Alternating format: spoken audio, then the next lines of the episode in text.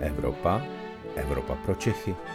Pravidelný týdenní podcast deníku pro všechny, kteří se chtějí dozvědět něco o dění nejen v Evropské unii. Na úvod krátký přehled zpráv z Evropy.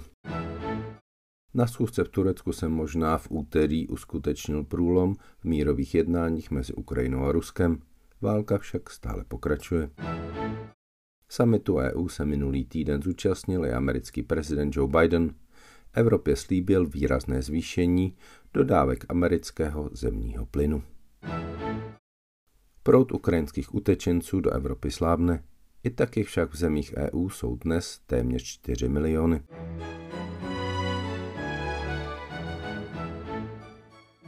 Dobrý den, je středa poledne a taky tu opět vaše Evropa pro Čechy, u které vás vítá Luboš Palata, Evropský editor deníku, který tu spolu s vámi vítá i Anetu Zachovou, šéf reaktorku Euraktivu. Ahoj Aneto. Ahoj Luboši, dobrý den našim posluchačům. My jsme se minulý týden sešli na samitu Evropské unie v Bruselu.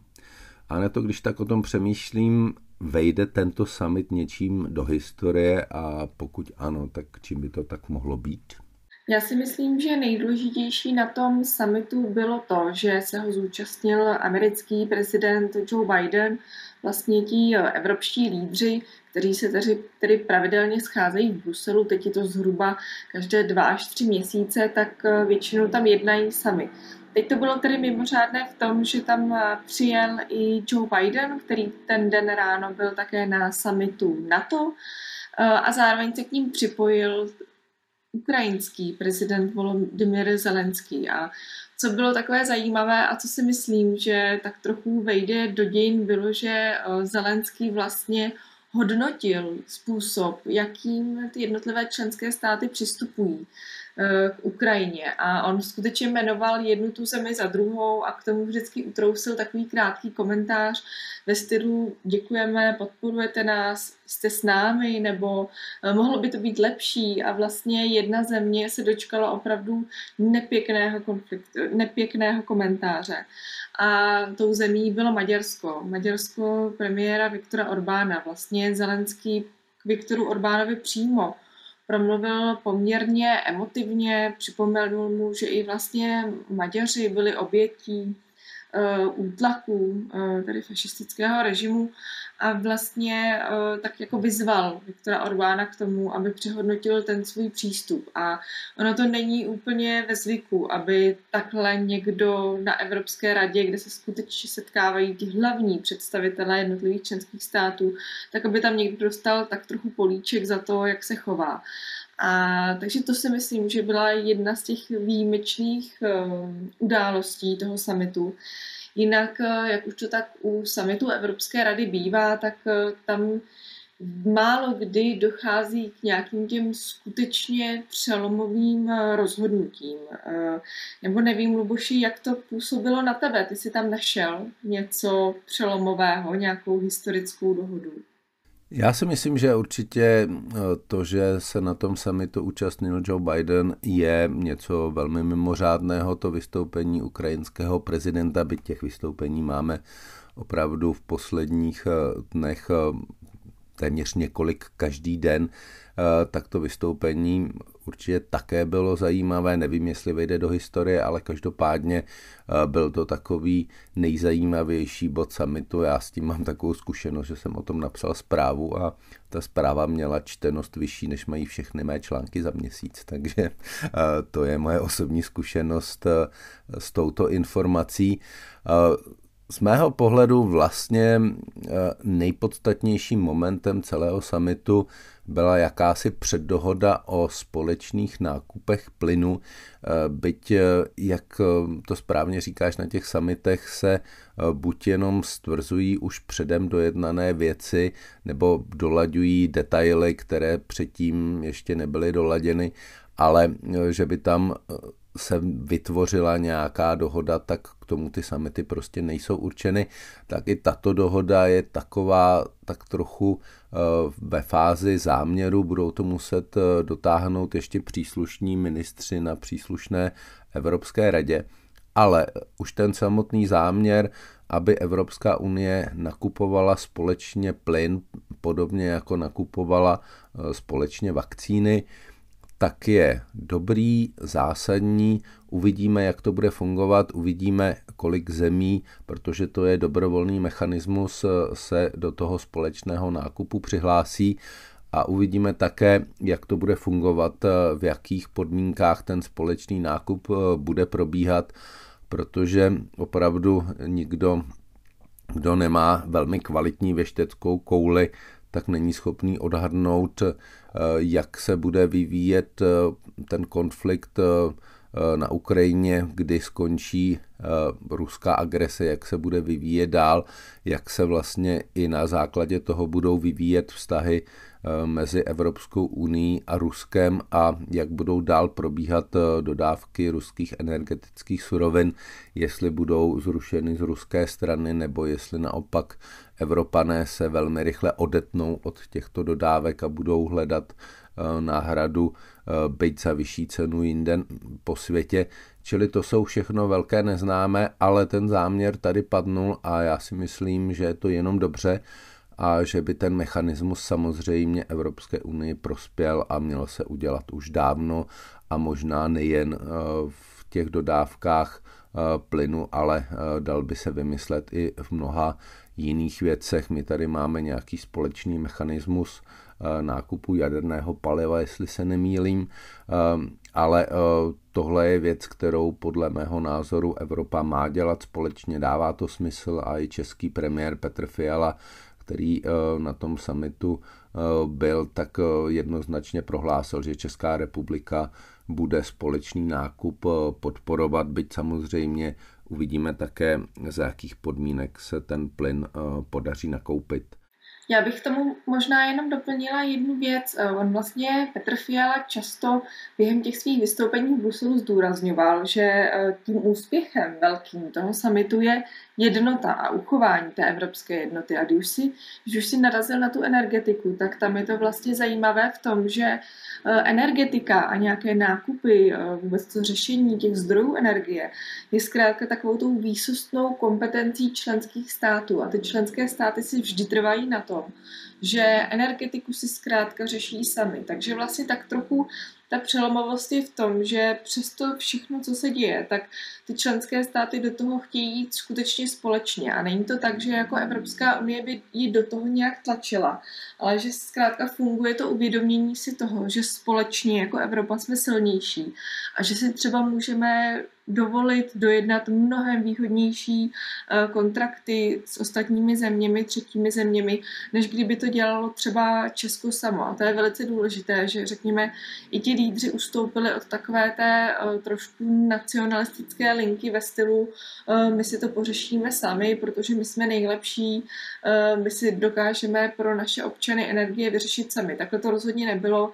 Naopak ti lídři se shodli, že ta situace je tak vážná, že musí zkrátka jet společně, že musí pověřit Evropskou komisi, aby eh, jela do Kataru, do Azerbajdžánu a vlastně za ty členské státy tam tu eh, ty kontrakty dojednala. A je to důležité i kvůli tomu, že třeba Česká republika je tím svým potrubím napojená na Německo, je skutečně závislá na těch trubkách, které sem vedou plyn. A pokud bychom se dostali do situace, že třeba Němci si řeknou, že si ten plyn nechají pro sebe, a došlo by k tomu uzavření těch kohoutů, třeba mezi Českou republikou a Německem, tak my se najednou ocitneme ve velice svízelné situaci. Takže i proto je ta jednota, byť to zní tak trochu jako kliše, jako něco nedůležitého, tak je to obrovský významné a je to něco, co může mít dopad a vlastně pokud ta jednota zůstane, tak i jistý benefit i pro samotné české občany. Já ti to trošku spochybním, to nadšení, které trochu vidím v tvém hlase, eh, protože zároveň tam padlo, že je to velmi složitá problematika, protože každý stát si to kupuje jinak, ten plyn. Eh, například pokud je o Českou republiku, tak tam to vůbec nenakupuje český stát, tam to nakupují jednotlivé firmy. Pak jsou tady samozřejmě i nějaké smlouvy, které jsou uzavřeny s Ruskem, s ruským Gazpromem. Například Rakousko má uzavřeno velmi dlouhodobou smlouvu s ruským Gazpromem na dodávky plynu. Takže to jsou všechno takové drobné detaily, ale v kterých je možná skryt ten problém, který se bude muset vyřešit, ale samozřejmě pokud jde o ten záměr, tak je to zcela na místě. A já bych tady připomenul vlastně, že to je takové pokračování toho společného nákupu vakcín, eh, který se Evropské unii velmi osvědčil a který vlastně dokázal Evropskou unii dostat mezi ty přední eh, eh, oblasti světa, kde se nejvíce očkovalo. A vlastně je to, byl to moment, který ukázal, že to má smysl, takže i ta covidová krize, jak se ukazuje, v některých momentech byla k něčemu dobrá, že si prostě Evropská unie uvědomila, že Eh, jednat společně může být výhodné a to zásadně výhodné a může to změnit eh, prostě pozici Evropy jako celku, pokud bude vystupovat takto společně. A ne to, co ještě ti na tom samitu přišlo důležité, kromě těchto dvou oblastí, toho, že tam byly Spojené státy a že tam eh, se dospělo k té zastřešující dohodě o těch dodávkách energie. Eh, mně se ještě líbilo takový malý úspěch vlastně České republiky. On totiž na tom summitu se opět tak trochu řešil eh, nějaký ten kandidátský status pro Ukrajinu a vlastně eh, v těch původních závěrech toho evropského summitu, které se vlastně připravují třeba týden před tím setkání a cílem tedy lídrů je potom je potvrdit, shodnout se, případně je nějak upravit, tak vlastně v té původní verzi Eh, byla opět nějaká slova na podporu Ukrajiny, ale nebylo tam zopakování toho, že by eh, Ukrajina se jednoho dne mohla stát tím členským státem Evropské unie, respektive, že by tedy mohla zůstat, získat ten kandidátský status. A vlastně Česká republika usilovala o to, aby se tam ta věta objevila, aby tam byly připomenuty ty závěry z toho předchozího samitu ve Versajích, eh, kde tady eh, bylo hlavní tématem ta evropská perspektiva pro Ukrajinu. A České republice, Polsku, Slovensku a těmto zemím po Baltí, které vlastně bojují o to lepší postavení Ukrajiny, tak se vlastně podařilo přesvědčit Francii, Nizozemsko, aby znovu zopakovali ten apel na Evropskou komisi, aby vlastně připravila všechny ty potřebné dokumenty, eh, všechny ty potřebné procedury k tomu eh, udělení kandidátského statusu Ukrajině. No to může se zdát jako banalita, že jenom opět opakujeme nějaké závěry už předchozího samitu, že opět naznačujeme Ukrajině, že by mohla získat kandidátský status, ale ono je to velice důležité a čím víc ti lídři budou apelovat, tak tím víc to bude samozřejmě pro celou tu Evropskou unii a pro ty evropské instituce priorita. Takže teď jsme na tom tak, že vlastně čekáme, až Evropská komise předá eh, Ukrajině jakýsi dotazník, eh, dotazník, který je komplikovaný, má několik set bodů a vlastně Ukrajina pak bude muset tím dotazníkem projít, eh, odpovědět tam ty základní otázky a následně ho Evropské komisi vrátit, poté, poté může vlastně vydat eh, nějaké rozhodnutí, nějaké doporučení. Buď ano, Ukrajina je připravena získat kandidátský status, měla by dostat kandidátský status, anebo neměla. A pak vlastně o tom doporučení hlasují členské státy jednomyslně. Takže tam pak se rozjede takováhle procedura. A myslím si, že je velice důležité, aby jsme, řekněme, přepinkli ten míček, který teď máme u sebe my právě na tu Ukrajinu, abychom jim předali ty potřebné dokumenty a splnili si ten svůj vlastně bod eh, právě, který se týká toho pootevření dveří eh, Ukrajině. Já tě tady budu odporat, já si myslím, že takhle to prostě nepůjde, že Ukrajina je dnes eh, prostě ve válečném stavu, probíhá tam prostě válečný střed a pokud nemá Evropská unie opravdu eh, být eh, za takového toho úředníka, který prostě za jakýchkoliv situací, když ti na hlavu padají bomby a to na té Ukrajině opravdu padají, prostě chce vyplnit ten dotazník, tak to prostě bude muset být uděláno podle mě jinak. A z mého pohledu je to asi největší Eh, výzva pro české předsednictví v Evropské unii, aby eh, Česká republika vymyslela, jak to udělat jinak než takto. Protože jestli se bude na Ukrajině vyplňovat nějaký stok dotazníků, eh, tak to prostě neskončí dobře, respektive se to protáhne v čase a Ukrajina čas úplně nemá. Já